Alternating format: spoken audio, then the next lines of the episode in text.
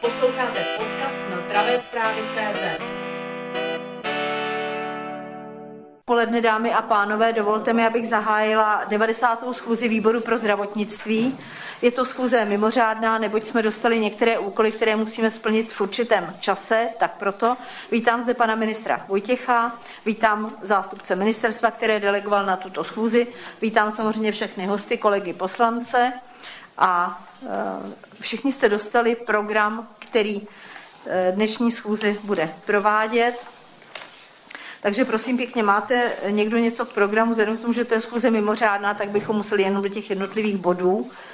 Takže jestli ne, prosím pěkně, tak vás poprosím o vyjádření vaší vůle ohledně programu této schůze spouštím hlasování. Takže prosím pěkně, program jsme schválili, děkuji vám. A nyní musíme určit ověřovatele této schůze. E, z přítomných, kteří jsou jako ověřovateli schůze možní, přichází v úvahu pan e, kolega docent Svoboda, takže můžu vás o to poprosit, pane docente, děkuji vám. Takže poprosím vás o odsouhlasení pana docenta Svobody ověřovatelem této schůze. Spouštím hlasování. Hmm, to je dobře. To je dobře. Já jsem docela ráda. Mně už je to jedno.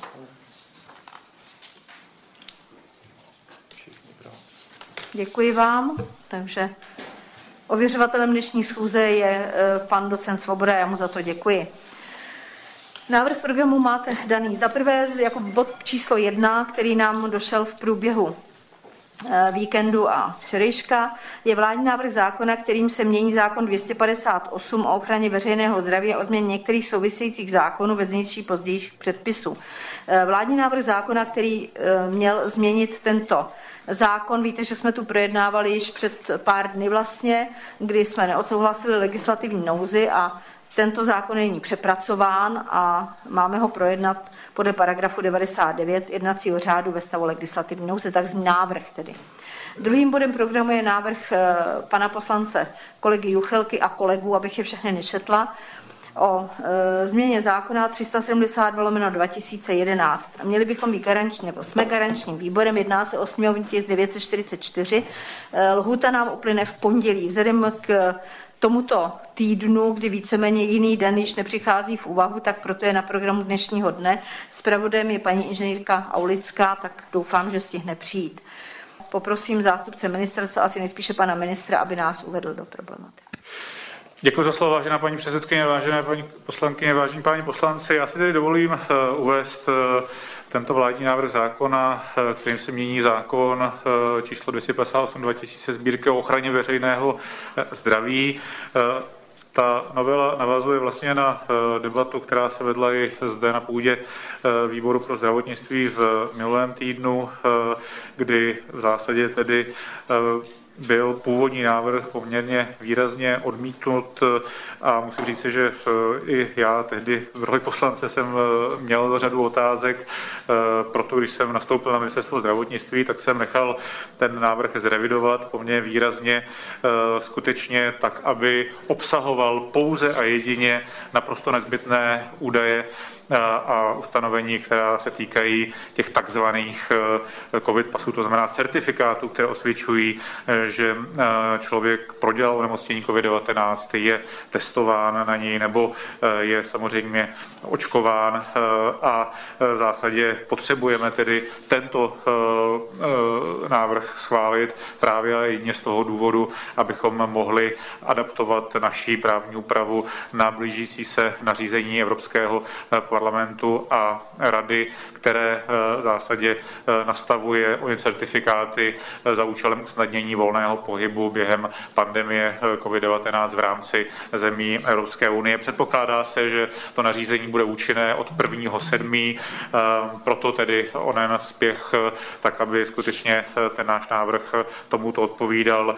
Musím říci, že z mého pohledu ten návrh skutečně, když to srovnám s tím, který tady byl ve sněmovně v minulém týdnu, tak doznal značných změn, byl takzvaně proškrtán, eh, nejsou tam žádné úpravy pandemického zákona. Skutečně a jedině eh, říkáme, že tady je nějaký certifikát, eh, jsou tady nějaké základní údaje, které potřebujeme, abychom byli schopni stotožnit danou, danou osobu.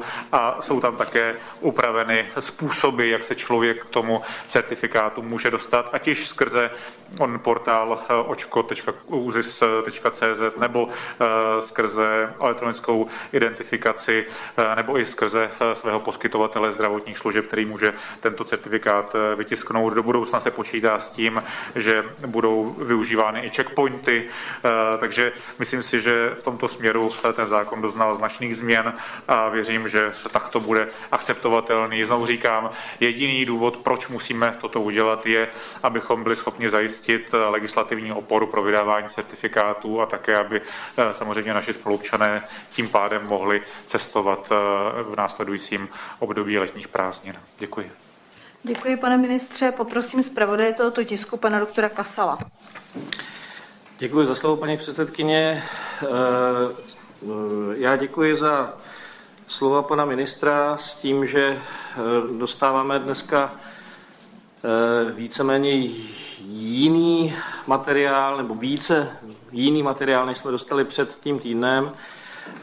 Chtěl bych za to poděkovat, protože tento materiál opravdu se snaží v tuto chvíli řešit jenom Eh, to hlavní a to je, jeho cílem je eh, nastavit eh, právní rámec pro vydávání certifikátů fyzickým osobám, aby vlastně mohly fungovat v běžném životě i v návaznosti na možné vycestování do zahraničí. Je opravdu, a bude ta důležitá část, ta prováděcí, to znamená, z kterých míst a kde bude moc možnost získat ten certifikát, protože tak jak tady zaznělo, tak myslím si, že ze začátku bude hlavní nápor na zdravotnická zařízení, protože zvlášť u starší generace určitě nebudou schopni vyhledávat na internetu a myslím si, že, by, že k tomu bude potřeba dodat ještě nějaké informace, jakým způsobem by to mělo být. Jinak tento materiál v této podobě vítám a myslím si, že pomůže tomu, k čemu je připraven. Děkuji. Děkuji, pane doktore, a otvírám tady obecnou rozpravu, eh, kde si dovolím jednu první otázku, než si kolegové připraví eventuální otázky, a to je, eh, mně tam není jasný ten způsob, jak checkpoint se dostane do zdravotnické dokumentace občanů. Tomu nerozumím. Ne, že to nejde technicky, to samozřejmě jde technicky, ale není mi jasné, jak se dostane k těm datům zdravotnickým.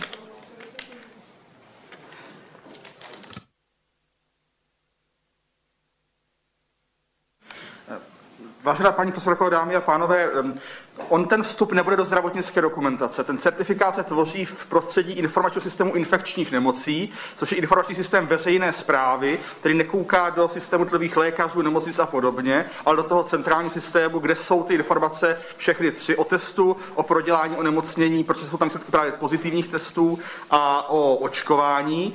A checkpoint je navázán právě na vstup do informačního systému veřejné zprávy, tedy po zadání těch dat, jako kouká do katastru rejstříku trestů a podobně, bude mít ten přístup do této části a může tomu člověku vydat ten výpis eh, z toho certifikátu jednoho, druhého, třetího. Dobře, děkuji. Hlásí se pan kolega. Hm, děkuji za slovo, dobré poledne, kolegyně a kolegové. Eh, no, eh, já samozřejmě vnímám, já samozřejmě vnímám tu pozitivní tendenci v tom, že se proškrtal ten původní návrh toho zákona, ale neproškrtal se podle mého názoru dost. A v podstatě i ten návrh zákona považuji za nadbytečný, protože tady máme to mm, evropské nařízení, které prostě vstoupí v platnost. A vlastně by to šlo pořešit pouze uh, nějakou metodikou jako pro uh, aplikaci do toho, do toho QR kódu. Od dnešního dne si kdokoliv může požádat o vydání toho certifikátu i s tím QR kódem, který je platný pro to cestování. To znamená uh, vlastně jet tady zase tou českou cestou paralelně k tomu, co tady nařídila ta Evropská rada, mně přijde prostě nadbytečný, takže z tohohle důvodu já určitě pro ten návrh zákona hlasovat nebudu a nebudu pro něj hlasovat ani starostové. Děkuji. Děkuji, pane inženýre. Pan kolega Benda. Když chce pan ministr zareagovat. Jo. Prosím. Dě, děkuji za slovo. No ono to je trošku jinak, protože nařízení ano tady existuje, ale nařízení stanoví skutečně pouze nějaký rámec ve smyslu, že jsou tady nějaké certifikáty, které budou uznávány v rámci celé Evropské unie, takže to řeší, řeší nařízení, ale nařízení vůbec neřeší to, jak se ten člověk v tom daném státě k tomu certifikátu dostane. A to je právě to, proč potřebujeme mít naší vlastní právní úpravu, protože stát může v tomto směru eh, ten systém nastavit. Eh, a teď se bavíme o těch skutečně evropských certifikátech do budoucna, tak aby byly kompatibilní pouze na základě tedy eh, naší vlastní legislativy. Takže nařízení ano, to je pravdou, ale nařízení neřeší ten samotný procesní způsob, protože to má samozřejmě každý stát nastaven podle svého, podle, podle svých systémů a podobně. Děkuji, pan kolega Benda. Děkuji, paní předsedkyně, pane ministře. Eh, já celkem souhlasím, že se to podařilo zredukovat na relativní minimum proti tomu minulému týdnu. Mám tam přesto několik eh, dotazů. Zaprvé, proč potřebujete sbírat eh, to místo a okres narození, který je v paragrafu 47b. Zejména když jsou rodná čísla, tak jako nechápu, proč, proč to. Ale ten je, dejme tomu, možná méně podstatný. To asi každý unese. Co pochází mnohem podstatnější je paragraf 79. E, a e, možnost, aby orgány e, ochrany veřejného zdraví e, sbírali telefonní čísla, adresy elektronické pošty. To vidím jako obrovský problém. E, dneska jsem se ještě pokoušel na to téma komunikovat s úřadem na ochranu osobních údajů, jak, jaké je jejich stanovisko k tomu. Zjistil jsem, že jste se s vůbec nebavili. Eh, že jste tuto novelu předložili bez jejich stanoviska, což samo o sobě je porušení zákona o GDPR, kde se předpokládá, že v takových eh, sběrných systémech musí, musí stanovisko eh, příslušného místního dozorového orgánu existovat. A tady jako vidím problém, já chápu, k čemu to děláte, ale tam to musí být se souhlasem. Tam to musí být se souhlasem a nemůžeme si vymyslet, že od, od každého, kdo projde čímkoliv, očkováním, že od každého si naberu telefonní čísla a mailové adresy. Jestli to máte pro jednu chvíli, kdy eh, od někoho chcete, chcete telefonovat a zjišťovat a případně mu dát zpátky vědět, tak to je ale úplně jiný příběh, než že si do zákona napíšete, že to můžete o každém vést a od, od každého si to budete vybírat. To je pro, podle mě prostě jako nepochopi, nepochopení věci. Eh, řečeno, já moc nechápu, proč ten tisk šel zdravotnímu výboru. Jo? Tohle je mnohem víc těch, které by měly jít do veřejné zprávy nebo do UPV, protože takhle, jak je omezený, tak je to fakt jenom o tom, co se v těch systémech, systémech vede a o tom se má vést, vést debata. Děkuji. Pan ministr bude reagovat. Jestli bych mohl dát prostor panu doktoru Bláhovi z ÚZISu, eh, který asi spravuje ten systém, aby mohl k tomu dát stanovisko. Děkuji. Prosím, pane doktore. Děkuji, paní předsedkyně, eh, paní poslankyně, páni poslanci, pane poslanče. Pokusím se odpovědět. Eh, ptal jste se na několik věcí. Bod číslo jedna se týkal bydliště a dalších údajů, které nebyl za vás až tak podstatný, jenom uvedu, že samozřejmě potřebujeme tento údaj k tomu, eh, tak jako podobné údaje toho paragrafu, abychom mohli tu osobu jednoznačně stotožnit. To je ten hlavní důvod, proč tam je. Ano, přesně tak. Přesně tak, přesně tak. Tak to je jedna, jeden který vlastně vede k tomu, že jsme schopni jednoznačně určit občana, protože musíme vědět, komu ten certifikát vydáváme. Je to vlastně standardní údaj, eh, kterým se potom ptáme vůči základním registrům, abychom byli schopni jednoznačně určit, o jakou osobu se jedná. Takže to je ten bod číslo jedna. Eh, co se týká těch dalších záležitostí, zejména kontaktních údajů, tak eh, já zkusím vysvětlit, jaký je technický důvod. Nejsem samozřejmě schopen posoudit další, další stránky věci. Pokud chceme, aby naši občané mohli cestovat a pokud jim chceme rychle dopravit v tuhle chvíli certifikáty, tak musíme samozřejmě maximálně prioritizovat elektronickou cestu. To vlastně, to vlastně padá i na to, co říkal pan poslanec Kasal, abychom nepřetížili poskytovatele, o to se snažíme ze všech sil, není možné je přetížit v tuhle chvíli tisknutím certifikátu a všemi, možnými, všemi, všemi možnou papírovou agendou. E, proto se snažíme e, maximálně elektronizovat celý ten proces a k tomu, abychom mohli našim osobám dopravit ten certifikát elektronicky, musíme mít kontaktní údaje. Tím základem je mobilní telefon, který samozřejmě slouží jako vstupní brána e, a jako kód, kam vám přichází to heslo, na základě kterého se certifikát dokážete vyzvednout. V podstatě další jiná možná paralelní cesta je pouze přes Národní identitní autoritu, respektive identitu bankovní, která je podřízená, kde ale zdaleka to pokrytí není takové, abychom mohli vlastně tuhle věc v tuhle chvíli rozběhnout. proto je jakási dohoda, že bude trvat tento přechodný stav do konce tohoto roku, kdy naběhnou naplno checkpointy a kdy bude vlastně celý ten systém přepnut právě na Národní identitní autoritu, na tuto elektronickou cestu. Takže v kostce ten důvod je takový, snažíme se víc vstříc občanům, vstříc poskytovatelům, aby tu možnost měli. A za mě úplně jednoduše, eh, samozřejmě mohu jenom technicky, my proto, abychom mohli tohle vůbec udělat, tak musíme ty údaje mít oprávnění v tom systému vést. To je, to je celé. Děkuju. Tak děkujeme za vysvětlení a já teda vznesu jednu základní otázku. Jak dlouho bude mít ten certifikát platnost? Prosím. Jestli, jestli mohu, eh, ona platnost toho certifikátu je poněkud virtuální, protože my v podstatě pouze potvrzujeme provedení určité skutečnosti. To znamená, ten certifikát vám podá informaci o tom, eh, kdy jste byla očkována jakou látkou, a nese tohle informaci spolehlivě, nespochybnitelně, elektronicky dokonce. Tomu stále rozumím, v tom případě mám očkovací průkaz. Ptám se to, co mě říkají kolegové z terénu. Jo? Zatím jsem ještě nevznesla žádný dotaz svůj. Ptám se na to, co jsem dnes dostala za úkol se zeptat. V tom případě máme očkovací průkaz, kde je razítko, datum, podpis doktora a razítko zdravotnického zařízení. E, co jiného mi v tom případě očkování řekne toto? E, to, je, to, to jako není. Pak mám druhou věc, kterou tady řekl na počátku pan ministr, a to zase, vy jste tam řekl, že tam bude doklad o tom, že je testován. E, to ne, tam je zjišťování protilátek, což myslíte tím testováním? Nebo jak bude testován, jak dlouho to zase bude mít platnost? E, tady si myslím, že se trošku ten terén nechápe s tím, co tam teďka je psáno, anebo to chápe špatně, to je klidně možné. Prosím, pane ministře. E, když se mě doplní kolegové, ale Tady jde o to, že vlastně na základě informací z informačního systému infekčních nemocí, kde je informace o tom, že člověk prodělal PCR testování nebo antigenní test, tou laboratorní metodou, nikoli samozřejmě samotesty a tak dále, ale laboratorní metodou, tak eh, bude tato informace možná být otištěna na ten eh, certifikát. A samozřejmě má platnost eh, tu dobu, po kterou platí standardně dneska třeba PCR testy nebo testy antigenní.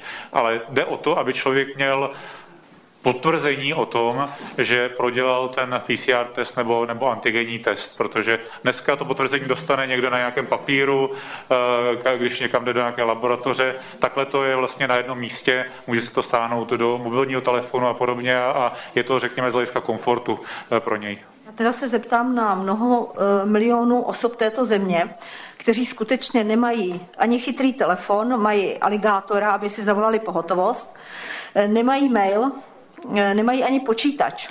Takže já se nedomnívám, že to je větší komfort. Prosím pěkně, hledejme v tomto komfortní pro toho pacienta. Prosím. E, ale pak je tady právě ta možnost, aby u poskytovatele zdravotních služeb tento poskytovatel e, ten certifikát pro daného člověka vytiskl. Ta možnost tam samozřejmě existuje, počítáme s ní, víme, že každý nemá počítač nebo mobilní telefon, ale pak má povinnost poskytovatel na základě té žádosti ten certifikát vytisknout. Pan doktor Kasal. Děkuji za slovo. Já tam eh, v tuto chvíli řeknu jednu věc, která je i jakoby pro sběr toho telefonu a mailu, kterou jsem se setkal v praxi eh, a s kterou jsem řešil teda přímo s ministerstvem, díky tomu, že jsem měl kontakt, eh, tak se mi stalo, protože byl právě byla žádost o vydání certifikátu. Potřeboval jsem v, v ISINu nahrát nebo respektive zapsat z toho, kdy bylo pozitivní PCR a toho pacienta, konkrétně dívenku desetiletou jsem tam nedohledal. Bylo to z důvodu určitých, jakoby, nevím, jestli datum tam byl špatně nebo něco takového. A dívka, která dlouhodobě byla vedená u toho praktického lékaře, tak jako nebyla dohledatelná. Takže to ještě jenom dávám teď jako další věc, proč ten určitý kontakt tam je potřeba, aby ty lidi věděli, kam se můžou, eh, můžou obrátit. Jo. Je to ryze praktická záležitost. Eh, na druhou stranu, a to už jako funguje v této době, eh, i přechod z 90 na 180 dnů, tak ve všech softwarech jsou už v tuto chvíli formuláře, které se právě vyplňují standardně, tam čeština i angličtina, a pouze se tam vyplňuje vlastně doba izolace a e, doba, kdy byl poslední pozitivní PCR test. A samozřejmě, a to tady zaznělo, na to už někdo upozorňoval, druhá věc je potom kontrola, ale tu kontrolu by měl teda řešit ten, kam ten dotyčný půjde za mě. Děkuji. Děkuji. Eh, prosím pěkně, vzhledem z časových důvodů, ještě jsem neřekla na počátku, nebudeme odhlasovávat výstup hostů, čili pouze kolegové poslanci, kteří samozřejmě z jednacího řádu sněmovny mají možnost vstupovat. Je to proto, že musíme skončit tak, abychom stihli zasedání sněmovny. Pan kolega Profa. Děkuji za slovo. Tak já to zkusím rychle. Já bych zaprvé chtěl pochválit ten portál včera spuštěný, eh, že tam je ta identita, i ta možnost přihlášení se přes eh, rodné číslo občanku. To si myslím, že je eh, skvělé, že to máme. Vypadá to, že to funguje dobře. A tam by, k tomu bych se chtěl zeptat. My jsme si všimli, že jsou tam velký rozdíly mezi těmi testovacími centry a v času, jak se propisují třeba ty testy, což u těch antigenních testů je velký problém, že jo? když jeden den jdu na test a antigenní test tam nemám za dva dny. Nebo my máme teď případ den a půl, tady třeba jenom, jenom konkrétní z poslaneckého klubu. Takže jestli tady je, bude nějaká snaha tohle nějak norm, normovat, zlepčit, jaký je tam problém. Po případě další kamarádka mi říkala, že tam má třeba svá, svá testování z Plzně, ale z Prahy, z Hájů je tam nemá, tak jestli víme, kolik tam nemáme zapojených těch testovacích míst a jestli jakoby prostě máme nějakou roadmapu, jak se z téhle prekérní situace taky dostat, protože samozřejmě ty občani jdou na test dobré víře a pak, jako když to tam nebudou mít, tak budou asi dost nešťastní. A to je jedna věc. Další věc, já jsem se včera už bavil tady s kolegou z UZISu po telefonu, ale chtěl bych, aby to tady zaznělo, jenomže to pak kontrola toho covid pasu, že probíhá čistě offline, to znamená bez, bez nějakého zápisu nebo dotazu do centrální databáze, tak to jenom bych poprosil, jestli pak mohli zmínit. Eh, já chválím to, že se snažíte primárně o elektronickou cestu, jak říkám, ten portál se mi jinak věcně líbí. Pochopil jsem teda, že nouzově to zapíše i poskytovatel zdravotní péče. A ještě bych chtěl, jestli by tady mohli zaznít, od kdy teda přesně budou ty checkpointy. No a pak je ale poslední věc, která mě nejvíc trápí v současnosti, a to jsou ty mantinely pro ty konkrétní opatření. Tohle je prostě jednodušší způsob prokazování eh, nějaké formy bezinfekčnosti nebo eh, tak, ale zajímalo by mě, jaké jsou mantinely, protože mě to třeba v současné, při, eh, v současné situaci připadá dost nesmyslné u služeb jeden na jednoho, zvlášť když je třeba jedna, jedna ta osoba už očkovaná, nebo dokonce obě dvě osoby, typicky kadeřník nebo tak. Já chápu, že v epidemiologicky významných opatřeních je velmi dobré mít, mít přesně tohleto, je velmi dobré to hlídat, je velmi dobré to trasovat, Jo, to určitě, to velký koncerty, velké e, pivnice nebo něco takového, ale absolutně to nechápu u těch míst, kde se setkávají neustále ty samý lidé nebo prostě jed, jeden člověk na jednoho. A tady bych, tady mi zcela chybí jakoby nějaký plán, třeba v důvodové zprávě, kdy, na co se to bude používat, aby zde byla nějaká jistota, zvlášť po tom, co ministerstvo mělo několik psů a, jin, a jiných eh, pomocných tabulek, které se de facto nikdy nenaplnily, tak eh, já si myslím, že jako občani potřebují nějakou jistotu vědět, jak budou v létě fungovat. Jestli opravdu, když chtějí v létě mají naplánované tři akce, nemůžou se jít třeba nechat očkovat, tak aby věděli, zajdu si třikrát na PCR test a budu moct jakoby normálně fungovat, nebo nebudu. Ale to my nevidíme. My zatím nevíme, Eh, jak často to bude potřeba a podobně. A samozřejmě to hraje roli, takže to mi tam velmi chybí v tom tisku. Děkuju. Takže děkuji. Eh, chcete na to odpovědět, pane ministře? Já mohu začít a pak bych prosil ještě ty technické detaily pana doktora Blau, jestli, jestli dovolíte, ale já zkusím na to, co jsem zaznamenal. Pokud jde o checkpoint, tam počítáme a v té, v té novele to je od 1. prosince 2021, že tedy eh, by fyzické osoby mohly eh, toto, eh, toto využít. A možná bych se vyjádřil k tomu, co říkal pan, pan kolega Profan ohledně té poslední poznámky.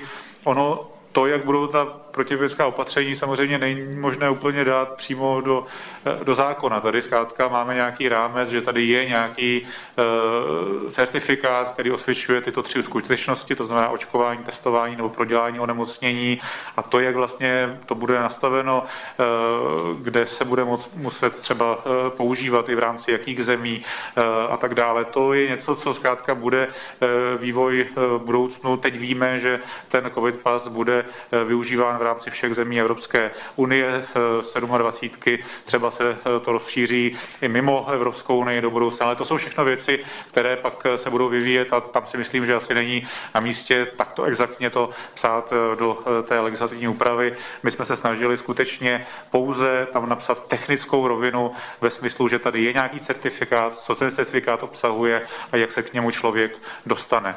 To je, to je všechno. A Děkuji. Já jenom doktor. pro úplnost musím říci, poprosit pana poslance Volného, že teď porušuje protiepidemická opatření a nemá ochranu nosu a úst. Já nemám právo ve výboru vám dávat ani žádnou pokutu, ani nic jiného. Chci vás jenom upozornit, že to je velmi nehorázné vůči kolegům, eh, kteří samozřejmě všechno dodržují. Prosím do zápisu, aby to bylo dáno. Pokračujeme dále. A jestli pan uh, doktor Bláha k tomu chce ještě nějaké doplnění? Děkuji, pokud mohu velmi stručně na pana poslance reagovat. Mohu potvrdit, že skutečně to ověřování jednotlivých QR kódů je realizováno offline, to znamená žádný údaj o tom, kdy kdo se kde nachází, není nikam ukládán ani nikam zasílán, je to skutečně na tom daném místě, stejně jako když ukazujete papír, takže to je asi odpověď na to, co jste chtěla, aby tady zaznělo, bylo potvrzeno a je to tak napříč Evropskou unii. Eh, Bod čísla dva, samozřejmě tím největším přínosem je kompatibilita. To znamená, že budeme schopni stejným eh, prokazem se vlastně prokázat napříč celou Evropskou unii, jak řekl pan ministr. To je to, co nám to vlastně přináší oproti různým lokálním eh, průkazům, očkovacím a podobným, protože tohle je jediná věc, která v tuhle chvíli standardizuje napříč Evropou. A Potom padl dotaz eh, na vlastně, řekněme, to, aby testy byly v systému včas, to je samozřejmě velká pravda, velký problém a musíme tlačit a vyzývat očkovací místa, aby očkovací místa samozřejmě také, ale hlavně odběrová místa, laboratoře, aby včas tyto výsledky hlásili. My jsme schopni pak během relativně krátké doby antigenních testů ten certifikát v podstatě vystavit tak, že si ho člověk rovnou odnese sebou.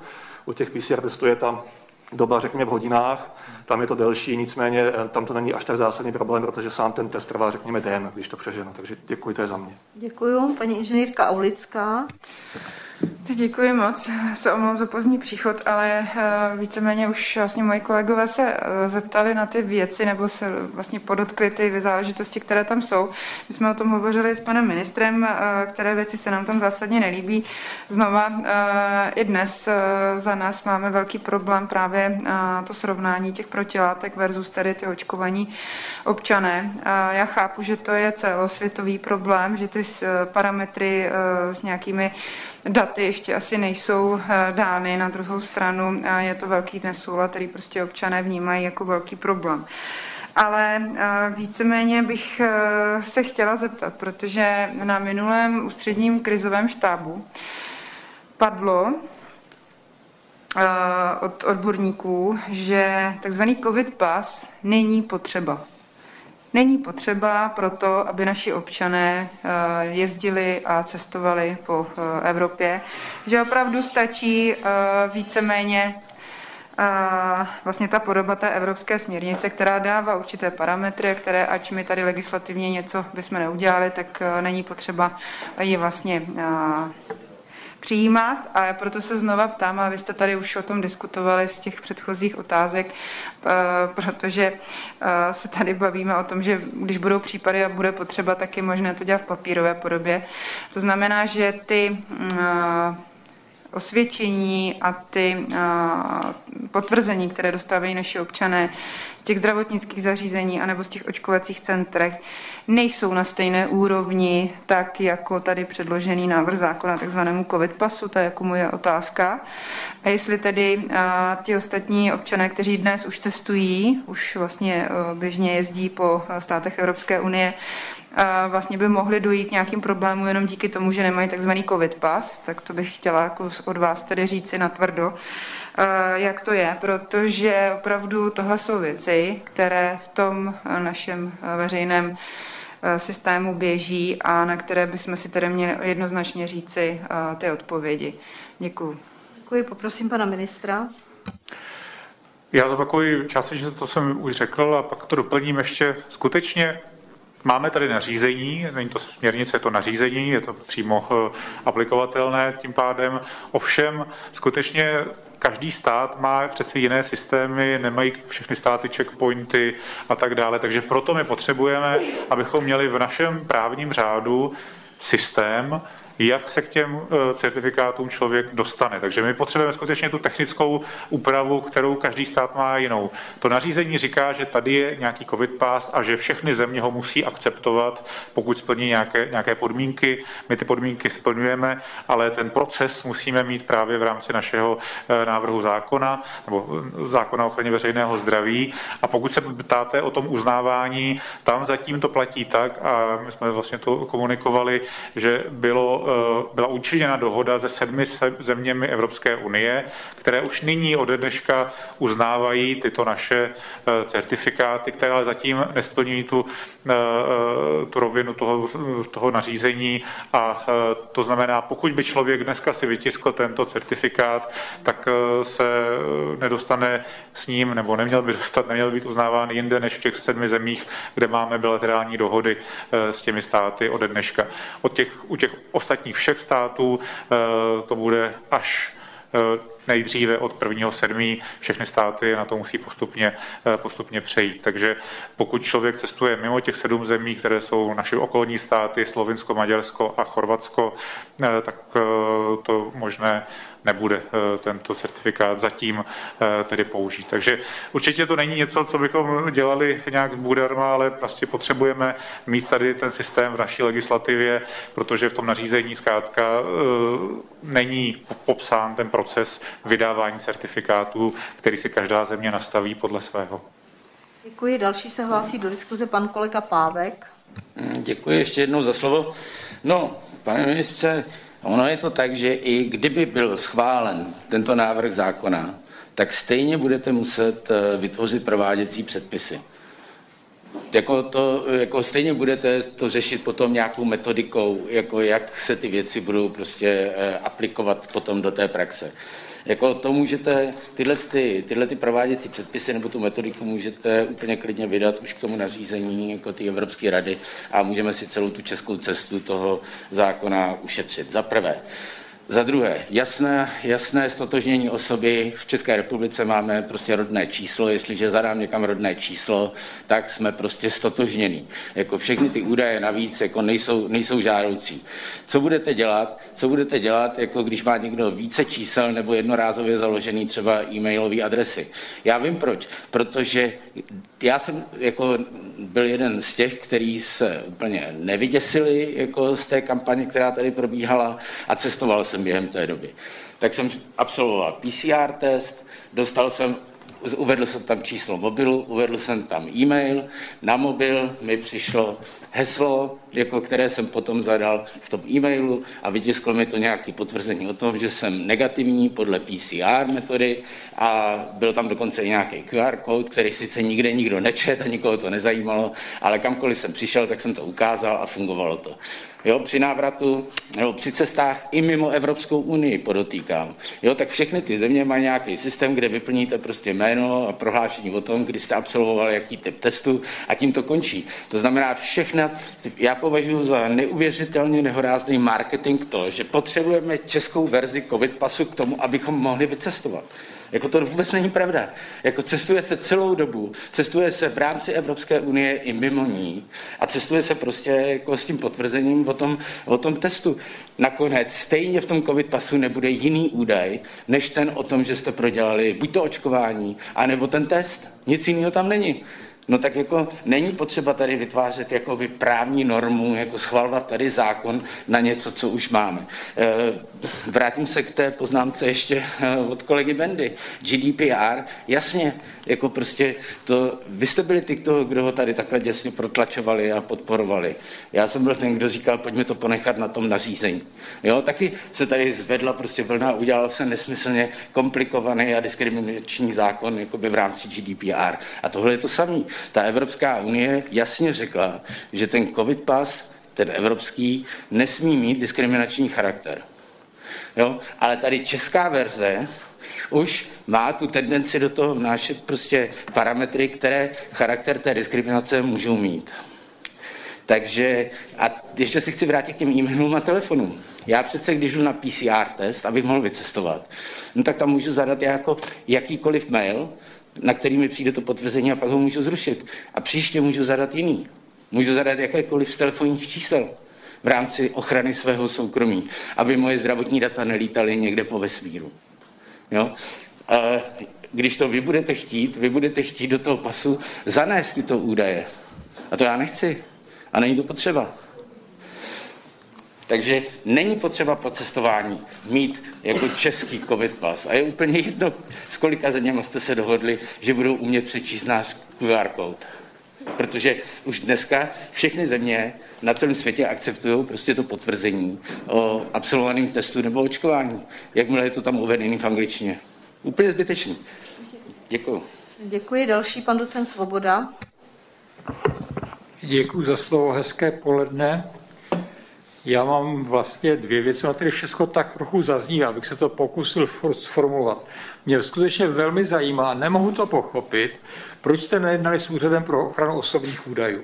Je to úřad, který je ze zákona, který je v paragrafu 63 nebo kolik, dokonce má paragraf, který říká, že je povinen podávat konzultace týkající se této oblasti, má s tím největší zkušenosti, ví o tom, co může být zneužito, nezneužito. Já si nedovedu představit, že ministerstvo pracuje s tím, že tuto věc nekonzultuje s tímto úřadem. Je to jeho povinnost tu konzultaci dát, je to jeho náplň pracovní a podle mého názoru vaše povinnost je to, to s ním skonzultovat. Právě proto, že to stanovuje, eh, že to je stanovené v zákoně. Ta je povinnost té konzultace pro ten úřad pro ochranu osobních údajů. To je jedna věc. A ta druhá věc je to, to co tady zaznívalo teďka. My máme vystavený očkovací průkaz, který nám vystavili na našem očkovacím místě, který je, eh, obsahuje tři zásadní údaje. Jeden o tom, kdo jsem, jeden o tom, čím jsem byl očkován a jeden tam, údaj, který tam je, je datum. A s tímto papírem můžu jezdit po celém světě s výjimkou Kanady. Jinak ho všude beru. Já nechápu, proč vytvářím nějaký nový dokument, když dokument o tom, že to mám vystavené, že jsem to absolvoval, který bych měl dostat při tom, když jsem očkován. Teď řekněme, máme nějaké zdržení, spoždění, který se musí překlenout a dořešit, ale já vás ujišťuji, že pro očkovací místo není žádný problém tento doklad vydávat a vystavovat.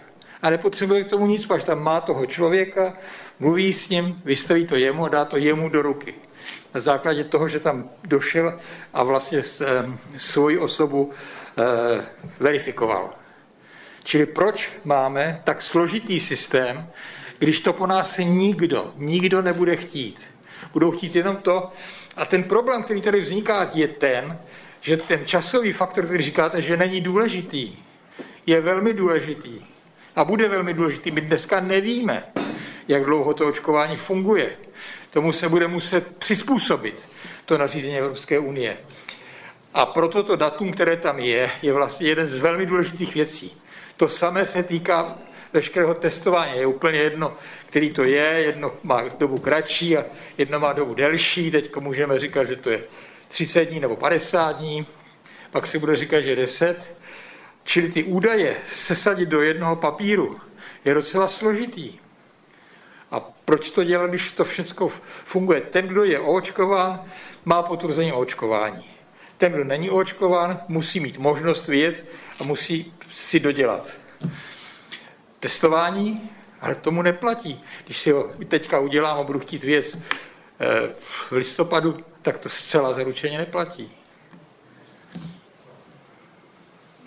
Děkuji, pane docente. Eh, to už možná nebude platit ani eh, to očkování, uvidíme. Možná, že jo, ale já bych byla ráda, kdyby platilo trvale, už celoživotně, ale to prostě zatím nevíme, takže to těžko říkat. Paní doktorka Richter.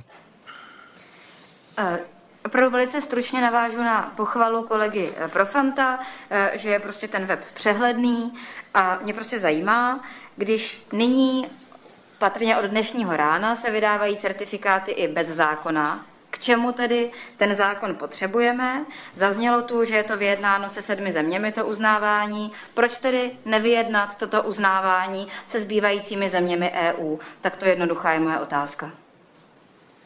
Můžu poprosit o reakci buď pana ministra, nebo koho určíte, pane ministře? Pana náměstka polica radu. Ne, pana kolegu Bláhu. Tak eh, děkuji za slovo. Ono už tady vlastně padlo od pana ministra, proč vůbec potřebuje nějaký zákon. Já tady nejsem legislativec, já jsem pouhý technik, ale za mě potřebujeme právě Petra Chvilka tu národní úroveň. To znamená, potřebujeme mít jasné stanovisko, eh, jaké údaje máme vést, jaké máme vydávat. V tuhle chvíli se opíráme o zákon, eh, o zákon o ochraně veřejného zdraví, který vlastně umožňuje schromažovat ty údaje, které souvisejí s daným infekčním onemocněním, což vakcinace zcela bez pochyby je. Nicméně právě, abychom vyšli vstříc UOU a podobným institucím, tak jsme chtěli, abychom tyhle údaje tam měli vedeny, vedeny úplně jasné. Je jasné, že potřebujeme mít standardizaci, to znamená, že my našim občanům musíme nabídnout možnost, aby se v těch okolních státech zkrátka prokázali. To není něco, co bychom, co bychom primárně chtěli tady pro nějaké eh, naše, naše vnitrostátní záležitosti, být samozřejmě i takto lze využít, ale primárně se jedná o to, abychom skutečně našim občanům nabídli potvrzení možnost o tom, co se vlastně událo, to znamená o té dané vakcinaci, o tom daném výsledku testu. Eh, stran vyjednávání nedokážu, nedokážu asi, eh, asi reagovat. Nicméně, jak už jsem řekl, jdeme o tu standardizaci a vydávání jako takové. Děkuju. Profesor Válek. No, děkuju. Já bych se připojil k tomu, že jsem rád, že se postupně Některé věci stávají elektronickými. Já si pamatuju, když jsem si lístek do kina kupoval, teď si ho objednám přes mobil, dostanu ho na mobil, pak ho tam ukážu a můžu do kina. Tak takhle si to představuju, aby byly dvě varianty. Kdo chce, tak ten lístek si koupí nebo si ho vytiskne. Kdo nechce, ten si to může nahrát na mobil a ukáže to z mobilu. A pokud to takhle je, tak je to určitě posun dobrým směrem. Rozumím tomu, že očkovací průkaz bohatě stačí. Já ho mám v peněžence, kdekoliv ho ukážu, jsem za vodou. Stejně tak mě dají potvrzení o testu, ale asi mě nikdo nevystaví potvrzení, že jsem prodělal onemocnění a pokud v tom bude informace, že jsem prodělal onemocnění k datu XY a od toho data bude běžet 180 dnů nebo nějaký interval, tak to asi jiným způsobem nejsem schopen zjistit. A já za náš klub musím říct, že budeme podporovat, aby tam byly i protilátky, mají Rakušáci, mají Němci. Nemyslím si, že jsme druhotřídoví občané Evropské unie, taky bychom tam mohli mít protilátky. Nicméně, mám dva praktické dotazy. Vy jste řekli, že když tedy nemám možnost elektronicky si to jak si stáhnout nebo nedostanu tu informaci do mobilu, že mě ji vytiskne autorita a ten termín jaká zdravotnická. To znamená, já si půjdu k jakémukoliv doktorovi nebo jakékoliv zdravotnické zařízení, praktikovi, tomu řeknu, prosím, vytiskněte a bez objednání mě to vytiskne, nic mě to nebude stát a on mě nevyhodí. Chápu to správně, že pokud ten certifikát bude trvat to vytištění týden, tak ti, co půjdou na testy, tím jim bude celku na nic. Tak já nevím, jak definujete to, že mě ta autorita to vytiskne, to zná na telefonát nebo jak. A pak mám druhý dotaz.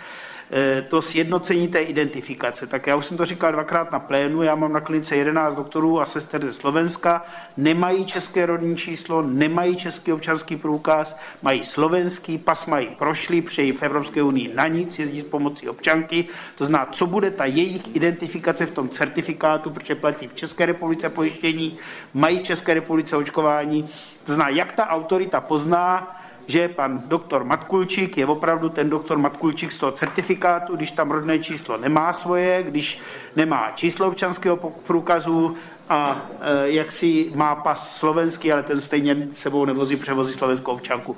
Tak První dotaz, ta identifikace cizinců v České republice, kteří tady dlouhodobě bydlí, pracují a přitom nemají tuto identifikaci. Ten druhý dotaz e, zní, jak mě to ta autorita rychle bude moct vytisknout, jaká bude praktický způsob toho vytištění toho zdravotnickou autoritou, jak to bude probíhat a zda to bude zdarma. Děkuji. Děkuji, pan ministr už se chystá k odpovědi. Já jenom ještě bych se zmínila o těch protilátkách. Tak víte, že za to lobuji velmi dlouho na všech možných eh, komisích protože lidé, kteří prodělali jejich eh, zdatně procent inaparentně nemoc, což víme všichni, že zhruba 20 eh, osob, tak samozřejmě my nemáme jinou možnost zjistit, než tím, že mají pozitivní protilátky. A eh, je velmi nutné tam zapracovat. Je tady jedna věc, která je odborná samozřejmě, a to je výše těch protilátek. Objevily se názory, a to prosím názory, že teda je to dvojnásobek. Já třeba si myslím, že to je málo, nemáme opodstatnění. Obvykle bývá v té medicíně, že tak, eh, takový ten cut point u nás bývá trojnásobek nějaké hodnoty, která je, ale tady to samozřejmě vaříme z vody, nevíme to. Nicméně by mě velmi zajímalo, jak pokračuje toto eh, hodnocení s těmi protilátkami, protože samozřejmě jsou tady názory odborných společností, jsou tady názory vrcholných odborníků na toto téma a my nemůžeme pominout osoby, které prostě prodělali nemoc, jenom měli tedy průběh buď takový, že si mysleli, že to nic není a to je všechno v pořádku, eh, neměli vysoké teploty, prostě eh, posledně zjistili v rámci jiné diferenciální diagnostiky, že tedy nemoc prodělali. Je to obtížné, já to samozřejmě chápu, jenom na to upozorňuji, protože na ty se zapomíná, zapomíná se na ně teda velmi zdatně a e, je to jedno z nejtěžších, samozřejmě to, to já chápu, ale musíme se s tím nějak vypořádat. Takže poprosím pana ministra. Děkuji za slovo. Pokusím se tedy odpovědět e, panu e, kolegovi Válkovi. Pokud jde o to fyzické vytištění daného certifikátu, tak eh, s tím skutečně zákon počítá u poskytovatelů, kteří poskytují služby v souvislosti s onemocněním COVID-19, aby po prokázání totožnosti této osoby. Ten poskytovatel předal fyzické osobě certifikát s tím, že on ho vytiskne a může požadovat pouze úhradu, eh, která nesmí přesáhnout náklady spojené s pořízením té listinné podoby eh, tohoto certifikátu, takže dáváme tam nějakou minimální úhradu za papír a tak dále, ale jinak to nemůže být jakkoliv spoplatněno nějakým poplatkem, že ten, že ten certifikát vydává, to musí být zdarma, takže pouze ty náklady spojené s tím pořízením té, toho listinného certifikátu eh, a po prokázání totožnosti. Eh, takže v tomto směru si myslím, že by to neměl být žádný zásadní problém. Pokud jde o identifikaci cizinců, tam aktuálně se chystá funkcionalita, možná ještě mě doplní pan doktor Bláha, která by toto měla umožnit od 15. června. To znamená, aby i tito cizinci, kteří nemají rodné číslo, tak přes telefonní číslo a e-mail byli ověřeni a Eh, následně tedy jim eh, mohl být certifikát vydán. Eh, případně mě může pan doktor doplnit, jestli, jestli mohu poprosit. Já myslím, že pro upřesnění, zejména kvůli tomu telefonu a mailu, určitě bychom to asi upřesnění uvítali. Tak děkuji za slovo. Ano, je to přesně, jak řekl pan ministr. V tuhle chvíli samozřejmě musíme vyřešit nejenom naše občany, ale, ale i, řekněme, cizince, kteří nás dlouhodobě pobývají. Tam máme samozřejmě šanci, ti, kteří jsou na skutečně dlouhodobě, řešit to také přes centrální registry státu přes rok, to znamená stotožnit úplně stejně jako naše občany. I tyhle případy jsou. A ta skupina, která pana profesora zajímá asi nejvíce, to znamená, to znamená skutečně cizinci, kteří nemají ověřenou identitu, tak získají na základě údajů o svém jméně, o svém jméně, příjmení datu narození a kombinaci právě autorizačních údajů jako telefon a e-mail možnosti ten certifikát stáhnout přes portál Očko od 15.6. Takže skutečně takto to je ta situace. Abychom pokryli se... vlastně všechny skupiny, které tady uh, máme. Já se jenom tedy zeptám, protože je běžným zvykem v mnoha nemocnicích, jestliže přichází cizinec, kterého neumíme jinak uh, si identifikovat, a to se stává velmi často, tak se mu generuje jakési okamžité rodné číslo, pod kterým je potom provedena laboratoř a všechno. Eh, to znamená, že pod tímto rodným číslem, ale já bych ho musela dohledat v té databázi, i to, že jsme mu dali tedy jakoukoliv péči, teď ji nechci specifikovat. Je tomu tak? Eh, je tomu tak, my skutečně pro všech očkování nebo pro nějaký test tohle číslo dokonce i přidělujeme automaticky centrálně na naší straně a sdělujeme toto unikátní číslo, takzvaný razortní identifikátor ponovu i poskytovatelům zdravotních služeb prostřednictvím webových služeb, takže oni si ho mohou získat i do svého NISu a případně použít i tím způsobem, jak byste říkala. To rodné číslo je stále uh, unikátní identifikátor víceméně nejvyšší hodnoty. Pan doktor Kasal. No, já jak jsem poslouchal kolegy a i teda ministerstvo, tak eh, já jsem trošku překvapený, protože eh, domluvám se, řeknu pár jako věcí. Jo. Tak jednak očkovací místa, jak to zapíšou, tak záleží, kdo je tím očkovacím místem. Jestli to je nějaký centrální v Praze, tak to zapíše hned. Má tam na, to, na toho člověka, ale jestli to dělá praktik, tak to hned nezapíše, protože on v té chvíli pracuje. A tam vznikají ty prostoje. Jo? Nebo znám kolegu Orl, který mu tam chodí jako půlka města, tak to je od té fyzické možnosti to zapsat. Druhá věc, co, co, jako, e, ten zákon neříká jenom o očkování. Je tady o 1,8 milionů zatím dětí, které očkovaný nebudou, než, než to bude nějakým způsobem umožněný. Tak jako ty můžou mít ten certifikát o prodělání choroby. Ale jako tam jak to bylo řečeno, že dojdu k jakýkoliv zdravotnické identitě nemůžu, protože jako já se můžu podívat jenom na své pacienty, který mám. Jestliže mám přidělený svůj, svůj kód, podívám se do ISINu, protože tam musím eh, do toho, do toho formuláře dát ty data, tak ono to, ono to zase není jenom o papíru, to s váma nesouhlasím. Jo? To fakt jako ten náklad není, protože vy, přijde vám tam pacient, vy se podíváte do karty, protože vám nezavolá, tak v kartě žádné informace nemáte. Musíte otevřít ISIN, musí vám přijít jednorázový kód, teprve to otevřete, musíte tam zadat rodný číslo, všechno, napsat to finálně, musíte vyhledat v tom místě, kde je teda, jestli byl pozitivní nebo ne, a pak ty data teprve opíšete do toho formuláře, který máte ve svém softwaru a teprve tisknete. Takže to není minuta, jo? to je 10 minut a v chvíli, když vám tam čeká fronta, přijde vám jich tam 10, 10 krát 10 Eh, a máte to hodinu a půl. Jo? A, a, a, ty, a, a bavíme se tady o realitě světa. Takže to je, to je k tomu zapsání a k tomu procesu. Ehm, takže jako na jednu stranu to je opravdu potřeba, protože to nezohledňuje jenom očkování, ale bude to určitě zajišťovat i tu dobu pozitivity nebo choroby ale na druhou stranu tam právě je to důležité, jakým způsobem to bude probíhat, protože pokud by to mělo být jenom přes ty zdravotnické zařízení, tak budou zalceny. A tím ten dotaz teda je ode mě, e, platí teda stále to, že můžu vidět jednu do svých pacientů, protože tak, jak se ptal kolega Válek, ten už tady není, tak e, že, že dojdu ke, ke, ke komukoliv a ten mě napíše certifikát, tak mě napíše. Děkuji. Pan ministr? Já, já začnu velmi stručně, pak bych prosil doplnit eh, kolegu. Pokud jde o ty náklady, ano, já jsem řekl papír, ale, ale eh, má pan poslanec pravdu, v tom návrhu se počítá s náklady spojenými s pořízením listinné podoby certifikátu, takže samozřejmě do toho mohou být eh, zařazeny i další náklady. Jsou to náklady jako, jako, jako takové a počítáme s tím, že samozřejmě to nebude třeba za minutu, v některých, v některých případech to skutečně bude trvat delší, delší dobu. Prosím pan kolegu. Takže eh, já myslím, že to teda doplní pan doktor Bláha, tak prosím. Děkuji, si mu velmi stručně. Eh, já chápu pana poslance, samozřejmě to je určitá práce, zanesení těchto všech výsledků, případně vakcinací do systému ISIN, ale právě proto eh, se snažíme, aby ty všechny věci byly řešeny centrálně. To znamená, aby to tím zapsáním pro toho lékaře ideálně skončilo. Proto elektronicky, proto centrálně a proto naše systémy vlastně podporují napojení jednotlivých ambulantních informačních systémů, tak, aby ten lékař to mohl zadávat přímo ve svém ambulantním systému, na které je zvyklý. To znamená, aby nikam nic nepřepisoval, ale jednou toho pacienta zapsal, ten údaj, ten údaj vlastně uvedl a automaticky se to potom propadá k nám centrálně, nemusí s tím dál zacházet. Jednáme s dodavateli ambulantních systémů, kteří tohle, tohle samozřejmě eh, mají a implementují tahle rozhraní, tak jenom velmi stručně děkuji. Já mám jednu otázku opět z praxe.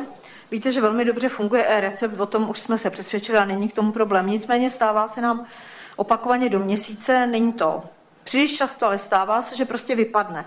V tom případě budeme řešit tento problém jak? Ti lidé tady třeba čekají na recept, tak jsou ještě relativně trpěliví, protože potřebují lék. Tady potřebují certifikát, už jim akutně špatně není, takže dovedu si živě představit eh, ten mumraj v té čekárně. Tak to provedeme jak? Prosím o odpověď, pane doktor. Eh, děkuji, výpadky se samozřejmě bohužel dějí, nemáme z toho žádnou velkou radost. Nicméně eh, neměli jsme další výpadek, když snad jednu, dvě hodiny v tuhle chvíli, takže se domnívám, že i na ten očkovací certifikát, eh, i na tu laboratoř, i na to PCR je možné si ještě nějakou dobu počkat. Většinou je bohužel rozhodující právě ta doba od toho pořízení, řekněme, nebo od toho vlastního aktu vakcinace k tomu nahlášení. Tam ta prodleva bývá, bývá delší než ten vlastní pád. To se dít samozřejmě může, máme ale záložní servery, takže technicky se snažíme tyhle věci řešit co nejlépe, to jde, nedokážu bohužel odpovědět. No, můžu vás ujistit, že hodinu a půl čekající pacient na certifikát teda v ambulanci není nic jednoduchého. To opravdu tedy ne. ne Nedivím se, on tam přichází. Jak říkám, akutní pacient počká, protože to je jasné, ale tak to ne. Takže určitě, já nechci vaši odpověď, že to bude do deseti minut, do pěti, to mi ani dát nemůžete. Jenom chci říct, že tam pozor na to, musíme myslet i na to, že opravdu ta listinná podoba je velmi důležitá, že to není možné vázat pouze jenom na elektroniku. Eh, technickou pan doktor Kasal, potom paní kolegyně. Já jenom, eh, že jsem dostal odpověď na otázku. Já jsem se ptal, jestli pokud mám pacienta, který je registrován u mě a přijde si říct o certifikát vedle kolegovi, tak jestli ho dostane. Poprosím o odpověď pana doktora. No, já mohu pouze technicky odpovědět. Já se domnívám, že s vysokou pravděpodobností eh, ano pokud je vakcinující, protože všichni vakcinující mají možnost vlastně vidět, vidět očkování, aby tam nedošlo k nějakým problémům. Takže se domnívám, že technicky ano, ale nejsem schopen teď detailně potvrdit, jaká to je, jaká to je role, protože to samozřejmě musíme hluboko do toho systému. Ne, nelze to říct takto obecně, jestli ano nebo ne, je potřeba vždycky se podívat, jakou roli ten daný poskytovatel v tu chvíli má. No a pak, když, pak mám teda, teďka jste mi evokoval další otázku, a to je, je vakcinační centrum, které prostě, protože bude na očkováno hodně lidí, půlka okresu byla nemocná, čili nebude potřeba, tak se zavře. Prostě protože již nebude mít dost práce. E, v tom případě tedy půjde ten člověk kam? Jestli, eh, jestli mohu, eh, očkovací centrum jako takové v tuhle chvíli vždycky podřízeno nějakému poskytovateli zdravotních služeb. Takže, takže primárně to je vlastně, řekněme, jako jeho odpovědnost. V tom případě se to vlastně přenáší na něj, protože ani nikdy z něho nebyla sejmuta. Jediným problém mohl být skutečný zánik poskytovatele, to není něco, co se děje bez nástupnictví každý den. Tam se mířila, děkuji. Paní kolegyně Mařík. Za slovo paní předsedkyně, tady pan doktor Bláha řekl, že my ten zákon potřebujeme kvůli schromažďování údajů. A mě by teda zajímalo, my už dneska na očko.uzis.cz si můžeme certifikát stáhnout a to jak o očkování, prodělání nemoci, tak testování. Takže mám to chápat tak, že dnes to funguje protizákonně, a, tak, nebo proč to potřebujeme, jestli nám to můžete dovysvětlit. Děkuji. Ještě poprosím o odpověď. Tak já se omlouvám. Že pan náměstek Policar asi. Děkuji. Dneska to funguje na takové mimořádného opatření ministerstva zdravotnictví, což je samozřejmě provizorní řešení. My tady potřebujeme mít prostě stabilní legislativní řešení, i právě proto se počítá s tím, bude fungovat taky řadu měsíců. A máme tam i ty ostatní věci. Přístup přes očko UZIS.cz je jeden z možných přístupů, nikoli jediný ovšem. Paní kolegyně Richterová. Děkuji za slovo, já navážu, ale ještě se předtím zeptám, eh, pokud nestihneme jako garanční výbor projednat ten bod 2 programu, tak se sejdeme večer, nebo jak to vyřešíme? To je moje otázka, to si myslím, že je velmi důležité. Já bych jenom konstatovala, že zatím prostě nebylo jasné to vysvětlení, když to běží na očko CZ, eh, prostě k čemu potřebujeme zákon, přesně jako se ptala předřečnice, předpokládám, eh, že se prostě není opíráte o to, eh, jak je vlastně legálně zakotvený ISIN. Eh, už to tady bylo zmiňovaný, ten je prostě opřený eh, o zákon 258 2000 sbírky. A já ještě, když, když nad tím přemýšlím, tak co potřebujeme je aplikace, aby si ten výpis o bezinfekčnosti mohl občan pořídit automatizovaně. To je to, co by zásadně pomohlo, ale to je vlastně celé. Tak jenom, že bych, že bych schrnula, že, že za mě není absolutně zřejmé, proč to rozšíření eh, tím zákonným zmocněním eh, je tak nezbytné, když se to ode dneška vydává. On to řekl před chvilkou pan náměstek Policar. Znovu Toto je dnes řešeno na základě mimořádného opatření podle zákona o ochraně veřejného zdraví, tedy vydaného ministerstvem zdravotnictví. A my chceme, aby skutečně toto bylo legislativně upraveno v zákoně. Myslíme si, že to tak je eh, dlouhodobě lepší, že skutečně mimořádné opatření má být vydáváno na nějakou aktuální situaci, dočasnou. Vidíme, jak eh, některé i soudy, nejvyšší správní soud ruší mimořádné opatření a podobně. Eh, takže skutečně to by měla být pouze provizorní otázka, ale pokud se bavíme o legislativě, to je zkrátka trvalé zakotvení a snad se, snad se pochopíme nebo, nebo budete souhlasit, že zákon je vyšší právní eh, síla, než pokud je toto pouze eh, v mimořádném opatření. Což zkrátka jsme museli udělat, aby to bylo možno vyřešit eh, na nějakou dočasnou, dočasnou dobu. Technickou paní doktorka Richtro. Jenom technicky my jsme to v tom mimořádném opatření popsané nenašli. Děkuji, pan kolega Válek. Já jsem jenom, aby to bylo jasné, oni kolegové už se na to ptali, paní předsedkyně taky, tak jenom prosím o jasnou odpověď. To zná, to potvrzení bude moct vytisknout pouze lékař a zdravotnické zařízení, co očkuje. Praktičtí lékaři, co neočkují, to vytisknout nebudou moct. Chápu to správně? Nebo to bude moci jakýkoliv lékař vytisknout a jakékoliv zdravotnické zařízení? Já pořád toto nevím. Takže poprosím, kdo bude odpovídat ministerstvo? Pan ministr. Pouze ten poskytovatel, který má přístup do ISINu. To znamená, to, to, to, to, to, to, není, to není ginekolog, to není uh, zubař, uh, nebo to je skutečně ten, který pouze poskytuje uh, služby v, rá, uh, souvislosti s COVID-19. Každý praktický lékař to bude moct vytisknout. Ano. I když neočkuje. Uh, Ano, pokud poskytuje eh, služby v souvislosti s onemocněním COVID-19, to znamená, má přístup do ISINu, zaznamenává tam informace eh, o eh, například svém pacientovi a tak dále. To znamená, musí mít přístup do informačního systému infekčních nemocí, jinak samozřejmě toto udělat nemůže. Technickou pan doktor Kasa. Já jenom, to je ta, ta otázka, co jsem říkal předtím. Já mám přístup pro své registrované pacienty. Já nemám přístup pro 10 eh, milionů lidí v tom ISINu. Já když si tam napíšu rodný číslo svého souseda, který ho neošetřuju, respektive ho ošetřuju v alergologický poradně, i když je dospělý, protože alergon není rozdělený na dětský a na dospělý, a nemám ho ale ve své ordinaci, tak se na něj nedostanu, protože mě to řekli, není to váš registrovaný pacient. Tečka. Takže jako to je ten dotaz je relevantní, co tady zazněl. Já se teda chci zeptat, protože podle zákona o přístupu do zdravotnické dokumentace tam může skutečně pouze ten, a je to vymezeno zákonem, kdo poskytuje zdravotnickou péči pro daného pacienta nebo studenti, kteří jsou tam vypsáni a tak dále. Takže opravdu není možné ani v nemocnici, abych eh, jen tak se šla podívat někomu do dokumentace. Takže to je to, na co se kolegové ptají, protože chtějí mít jistotu, jakým způsobem tedy potom se získá ten certifikát. Ale jestli uh, kdo se ujmete odpovědi, nevím. Pánové, dám slovo, no, ještě pan profesor Válek, technik. Mě, já se omlouvám, panové, mě ani tak nejde o ty doktory, mě jde spíš o ty pacienty. My se tady bavíme o lidech, co nemají chytrý mobil, nemají počítač, to znamená, většinou jsou to seniori, nebo to jsou lidé, kteří prostě jsou na to. Jak oni zjistí, že ten doktor má přístup do ISINu? To budou obcházet doktor, říká, prosím, máte přístup do ISINu? On řekne, jo, ne, nebo rozumíte, jak, já se, jak se moje maminka, která nemá mobil, která bude chtít ten certifikát, dozví, že její praktický lékař má nebo nemá přístup do ISINu. Tak buď všichni, nebo někdo. Tak je to jenom ten, kterého je registrovaná, i když neočkuje?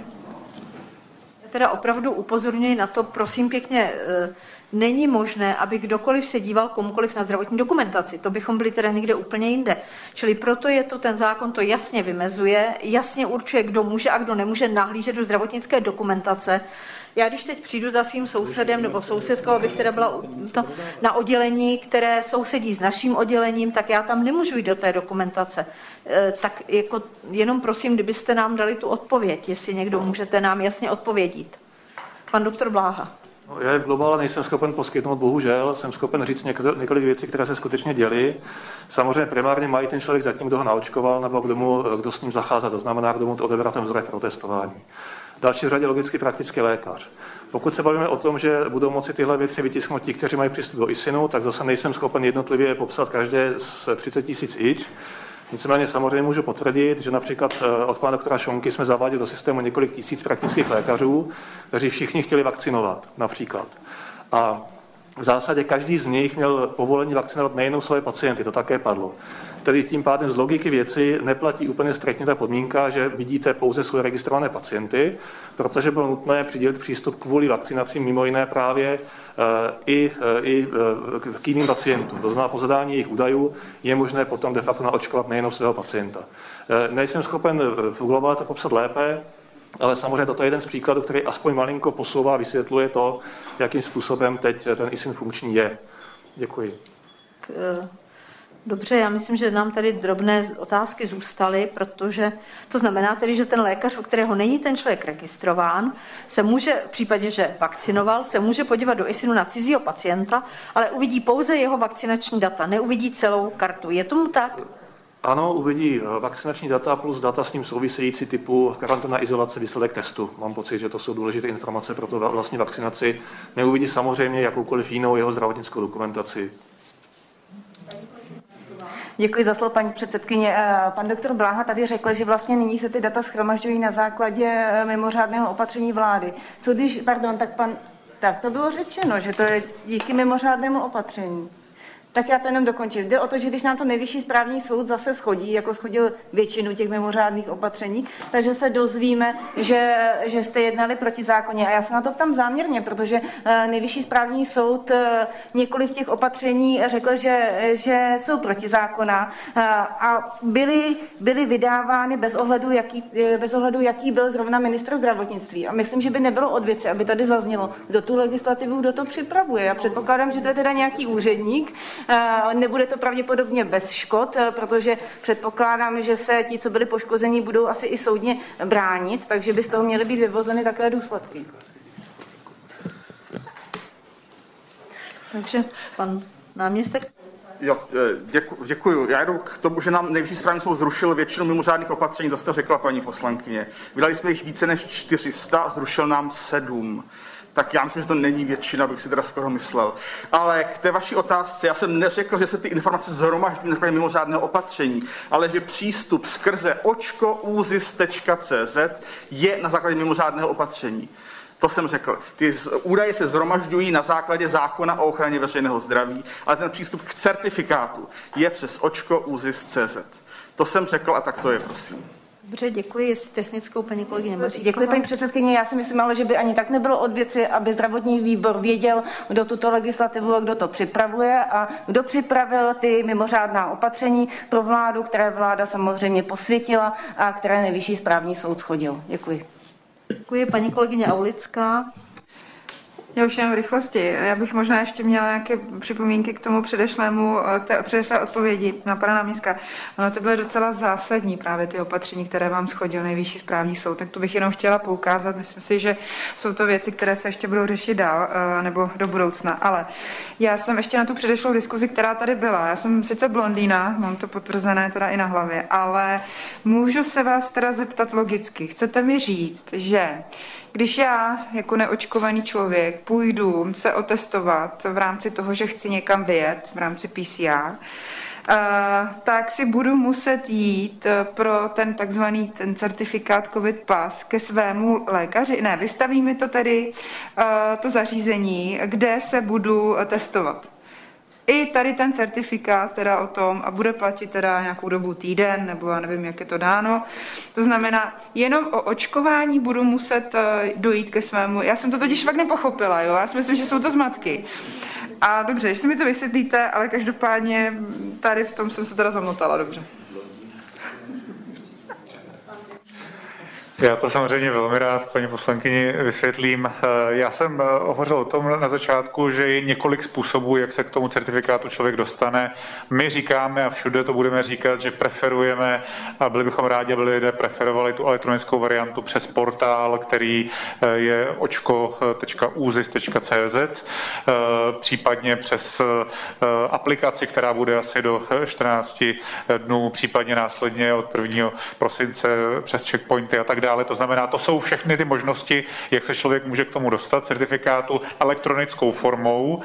A pak tady existuje forma, kterou bychom skutečně brali jako záložní naprostou, že to může vydat eh, poskytovatel eh, zdravotních služeb, pokud třeba ten, eh, to potvrzení ztratíte nebo, nebo něco podobného, tak zkrátka zjděte ke svému lékaři, on vám ho vytiskne a, a vystaví na základě vašeho stotožnění. Um, takže, ale to by skutečně měla být naprosto raritní, spíše než standardní cesta, samozřejmě pro nějaké starší občany a tak dále, ale pro většinu populace jak to tady o tom hovořili pan profesor Válek, eh, lidé to zkrátka si stáhnou přes eh, ty webové stánky, přes ten portál, nebo se k tomu dostanou tou elektronickou formou. Ještě technickou paní inženýrka Ulická. A jste schopni, když to berete jako opravdu tu nejzaší eh, formu vlastně toho vydání toho certifikátu, jste schopni garantovat, že to, ten certifikát bude vydán i touto formou včas ku potřebnosti toho daného klienta, pacienta? To znamená, že, rozumíte mi, aby tam nedošlo k nějakému prodlení, že on třeba bude chtít vycestovat uh, na dovolenou nebo kamkoliv a nebude moci jenom proto, že prostě ten lékař není schopen z nějakých dalších důvodů mu to prostě vystavit tak, jak potřebuje. Takže prosím pěkně, já ještě tady několik provozních věcí. Jednak víte, že máme dva body na programu. E, není možné, protože toto samozřejmě bude na projednávání sněmovny, čili nemohu tady tu diskuzi žádným způsobem e, omezit, protože samozřejmě kolegové před jednáním pléna mají plné právo se tady zeptat. V případě, že bychom nestihli do dané doby projednat ten bod číslo dvě, nás tady e, termín honí v tom případě, že my musíme dát garanční výbor do 7.6., což je pondělí. Zítra není možné, protože jsou třetí čtení ve čtvrtek podle toho, co zatím víme, má být důvěra vládě, čili nemůžeme do toho dávat jednání výboru. A v pátek odpoledne samozřejmě eh, tady nebudeme všichni tak, abychom byli usnášení schopní. V případě, že by toto nastalo, protože toto je tedy zákon, který jsme dostali přikázán takzvaně v legislativní nouzi a tak dále, tak bychom museli posunout projednávání toho bodu e, sněmovní tisk e, 944, já to říkám pro jistotu, na jinou dobu, samozřejmě takový před další schůzí byl projednán.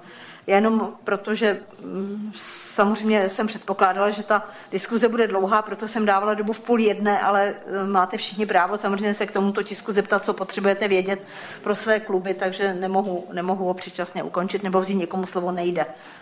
Takže technickou paní inženýrka Ulic. Já si s dovolením, já samozřejmě to chápu. Já jsem byla nejdřív rozčilená právě u toho druhého bodu, že se vůbec dával na tento termín, uh, protože jsem nechápala ten důvod, navíc to se mnou nebylo probráno, ale s paní předsedkyní my jsme si to vyříkali, ale děkuju moc za to. Ale i teď jsem se poradila s legislativou a víceméně i ten termín 7.6. není dogma, proto já bych dávala návrh, aby se přerušilo do příštího jednání výboru. Ještě pro... ten bod neprojednávám. Já vím, vám jenom říkám, jak jste informovala, konci, protože vlastně jde o to, jak se zkrátila mezi druhým a třetím čtením lhůta, tak víceméně potom by mohlo být e, řečeno po tom termínu, že vlastně není potřeba projednat garančním výborem, ale není to nic, na čem bychom jako měli stavět. Jenom bych chtěla říct pro informaci kolegům.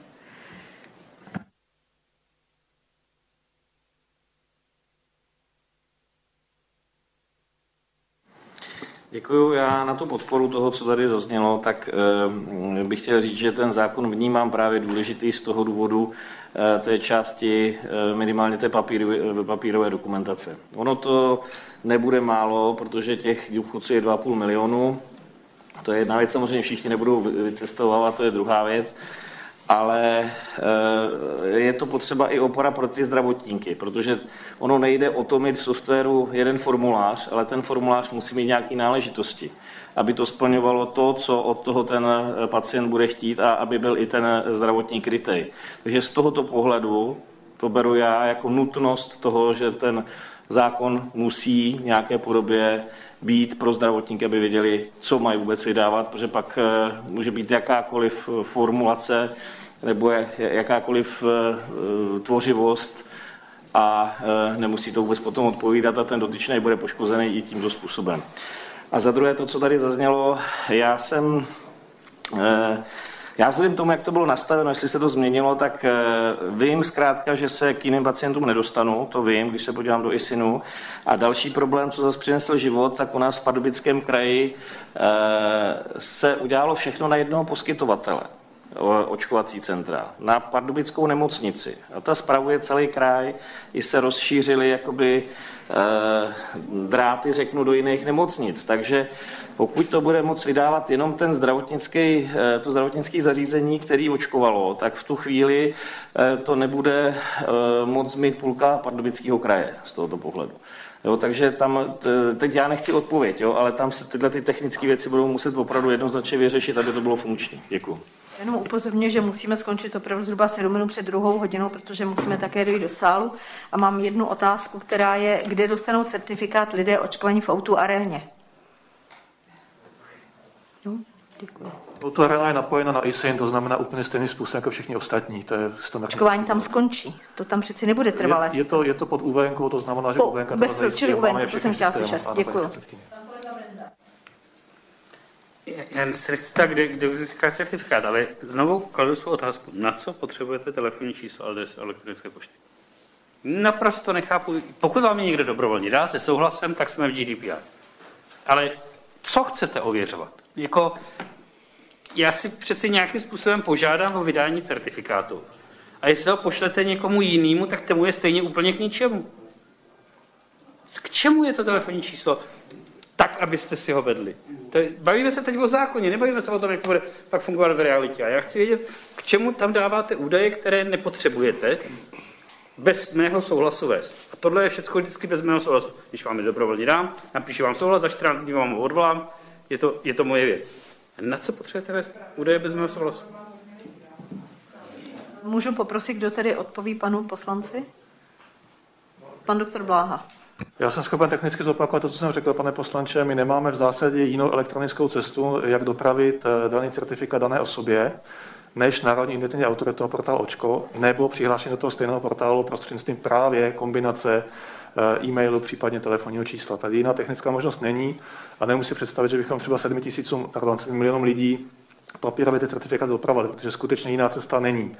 Pokud samozřejmě uvedete chybné telefonní číslo, chybný e-mail, tak to těžko zkontrolujeme, zcela jistě, nicméně potom nemůžete počítat s tím, že vám ten certifikát bude dopraven. To je úplně jednoduchý, jednoduchý zákon. Děkuji za odpověď, asi nebyla. Nyní bych poprosila pana poslance Volného. A pane poslanče, protože opravdu nemáte roušku, tak poprosím k pultíku, my tady nemáme nikoho, kdo by potom dezinfikoval. Nejsme na to vybaveni. A jinak, vzhledem k tomu, že musíme skončit v 50, tak tři minuty jsou jenom vaše. Ono je to i dobře, že můžu tady, protože tady je skvělý výhled. Já bych chtěl jenom upozornit na to, že nedodržujete rozestupy dvoumetrové. E, prosím vás, já chci, e, protože tady zazněla strašná spousta e, výtek ze stran snad všech opozičních stran, dokonce jsem zaregistroval téměř něco jako nechuť eh, vůči tomuto zákonu, tak já se teďka chci zeptat eh, těch členů opozičních stran, eh, jestli souhlasí s tím, že jsme v probíhající schůzi, to znamená, že pokud tento návrh bude zařazen, tak musí být nově zařazen na program schůze.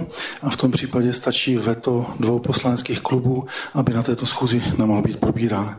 A protože já jsem tady opravdu zaznamenal zásadní nesouhlas z mnoha úst mnoha, mnoha opozičních eh, poslanců z více než dvou poslaneckých klubů, tak já se tady rovnou ptám, jestli to je jenom, jestli to je jenom dýmová clona, anebo jestli se najdou dva poslanecké kluby, které zavetují projednávání tohoto zákona na této schůzi. Děkuji. Takže děkujeme za příspěvek. Paní doktorka Richtrová. Eh, já jsem chtěla rychle okomentovat eh, ještě tu předchozí věc, a sice odložení toho druhého bodu eh, k tomu tisku, kde jsme garančním výborem. Někdy se zdravotní výbor schází taky večer po jednání sněmovny. Takže jenom jsem chtěla říct, prostě to máme do 7.6. projednat. Další možnost je ještě čtvrtek v poledne, v polední pauze. Jenom jako říkám, že tam, že tam je několik Paní možností. Doktorku, my to zvážíme samozřejmě a uvidíme to nejlepší, co bude možné i provozně. A co se týče eh, toho, co říkal nyní pan poslanec Volný, tak na legislativní nouze neplatí veto. Jo, tam, eh, pokud vím, eh, to nebylo přesné, co říkal.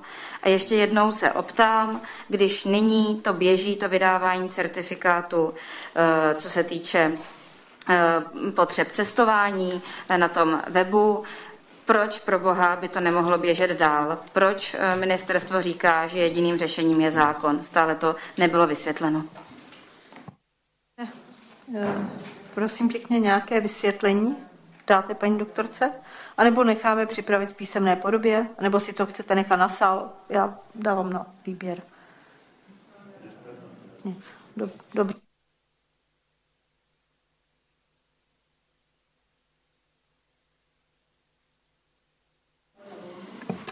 Děkuji, ale stav legislativní nouze musí schválit sněmovna. V tom případě žádám eh, členy eh, klubu tady v eh, tomto výboru, aby veřejně zveřejnili stanovisko, jestli podpoří projednávání tohoto zákona ve stavu legislativní nouze. Děkuji za příspěvek, takže prosím pěkně, tímto nevidím jinou ruku, končím obecnou diskuzi, otvírám podrobnou rozpravu. Nemáme tady nikoho, do toho končím podrobnou rozpravu a poprosím pana poslance Kasela, aby nám načetl usnesení.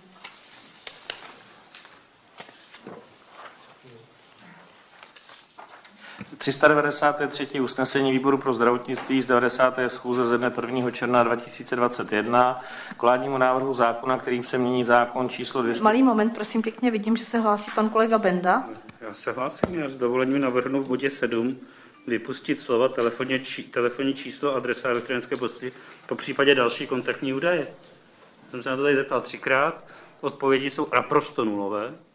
Eh, ať se na mě pan ředitel to ne, ne, nezlobí, jako dneska to běží, funguje, z, nějakého, z nějakého to, titulu to berete a teď jako říkáte, že to můžete vést navždy, trvalé a, a nevím proč. A nikdo mi není schopen odpovědět na otázku proč. Já teda navrhu to vypustit. V bodě 7. Takže Eh, je to protinávrh, pane kolego, budeme o něm hlasovat jako o prvním jedná se bod 7. Já ho přečtu, prosím vás, protože nemáte to všichni třeba před sebou a hlavně, aby to bylo shodné. Takže navrhujete, aby v paragrafu 79 odstavec 1 písmeno A se slova narození místo pobytu fyzických osob nahrazují slovy a místo narození, dále číslo pojištěnce podle zákona o veřejném zdravotním pojištění, není-li tímto číslem rodné číslo tohoto pojištěnce, jde o cizince, číslo cestovního pasu nebo jiného dokladu, prokazujícího totožnost, telefonní číslo, adresa elektronické pošty, po případě další kontaktní údaje. Navrhujete, aby bylo vyškrtnuto. Rozumíme tomu dobře? Ne, ne, ne, ne. To by byla vyškrtnuta slova. Telefonní číslo, adresa elektronické pošty, po případě další kontaktní údaje. To chcete vyškrtnout? To chce vyškrtnout. Ano. Končíme za totožnost. Ano. Totožnost tečka. Za totožností bychom udělali tečku. Je to tak? Dobře. Rozumíme všichni, je to v tom návrhu. Takže teď e, procesně.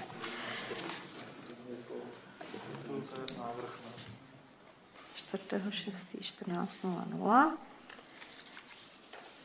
A protože je to protinávrh, to znamená změna e, znění toho zákona, budeme o něm hlasovat jako o prvním. Jako, je to pozměňovací návrh pana poslance Bendy, přesně tak, který e, v podrobné rozprav, rozpravě nám vysvětlil a načetl ho. Rozumím tomu správně, pane kolego? E, to znamená, že budeme o tom hlasovat v tomto pozměněném stavu. Takže Poprosím vás, hlasujeme prosím o tom návrhu pana poslance Bendy. Spouštím hlasování.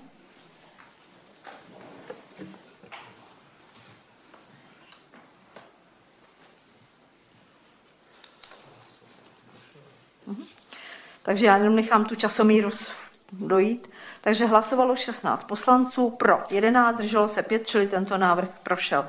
Takže dále prosím budeme hlasovat eh, to usnesení tak, jak jej bude číst pan kolega Kasal s tímto pozměněním. Prosím.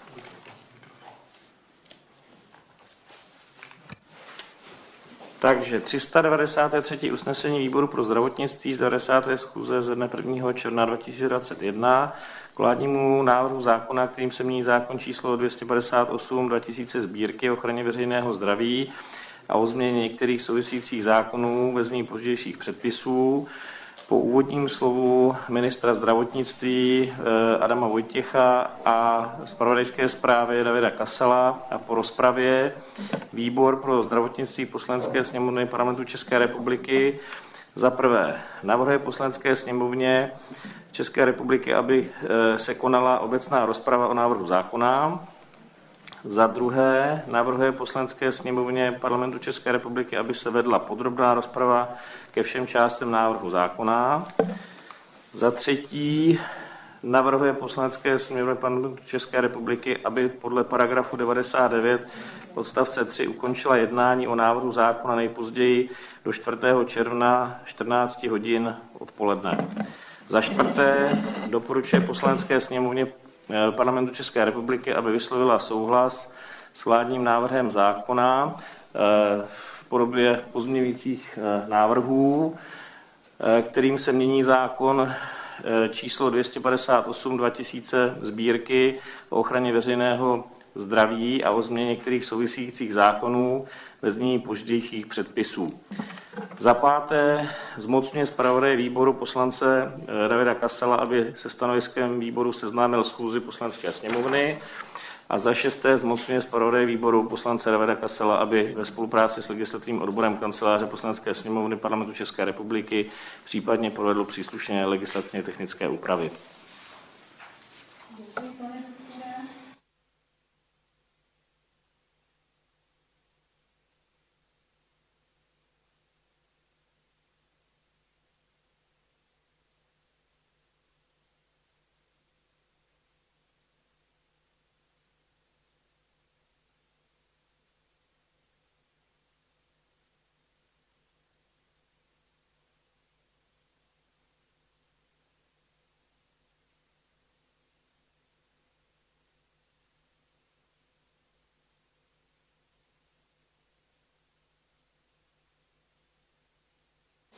Pardon, s legislativou, vyrovnat se s tím eh, sněmovním tiskem 944 a dále, prosím pěkně, příští řádná schůze bude 9.6., to je středa, kde pozor, je to složitější. Začneme ve dvě hodiny schůzí naší běžnou, ve tři hodiny. Bude tato schůze 91. přerušena a začne společná schůze výboru pro zdravotnictví a školského výboru e, za přítomnosti ministrů, protože je tady mnoho otázek z terénu ohledně školství, přípravy táboru, prostě velmi mnoho věcí, včetně testování a tak dále. Po jejím skončení, které neumím úplně predikovat, budeme pokračovat v naší schůzi tak, abychom dokončili body, které musíme dokončit. E, tímto vám končím, děkuji a ještě paní inženýrka Aulická. Já jenom avizuji, že jsme dneska na klubu dostali informace, že je možné, že ve středu bude opět nějaká mimořádná schůze. Já vím, ale s tím jako těžko eh, s tím hovořit, protože eh, prostě tím, eh, to, že se dali mimořádné schůze do mm, výborových týdnů, tak je to všechno jinak, tak v tom případě samozřejmě těžko nás, nás může někdo těžko potom jak si honit, že jsme neměli výbor. To já, já ho prostě s ním počítám, máme program, máme ho svolán, vyšší bere. Pan profesor Válek. Já doufám, že to tak nedopadne na tom grémiu, to bylo 50-50 a většina jsme říkali, že jsou výbory. Já jsem upozorňoval, že máme zdravotní výbor, který musí projednat několik velmi důležitých věcí a bez toho, že se neposune jednání sněmovny, tak doufám, že většina takhle to prosadila. Sledujte zdravé zprávy CZ.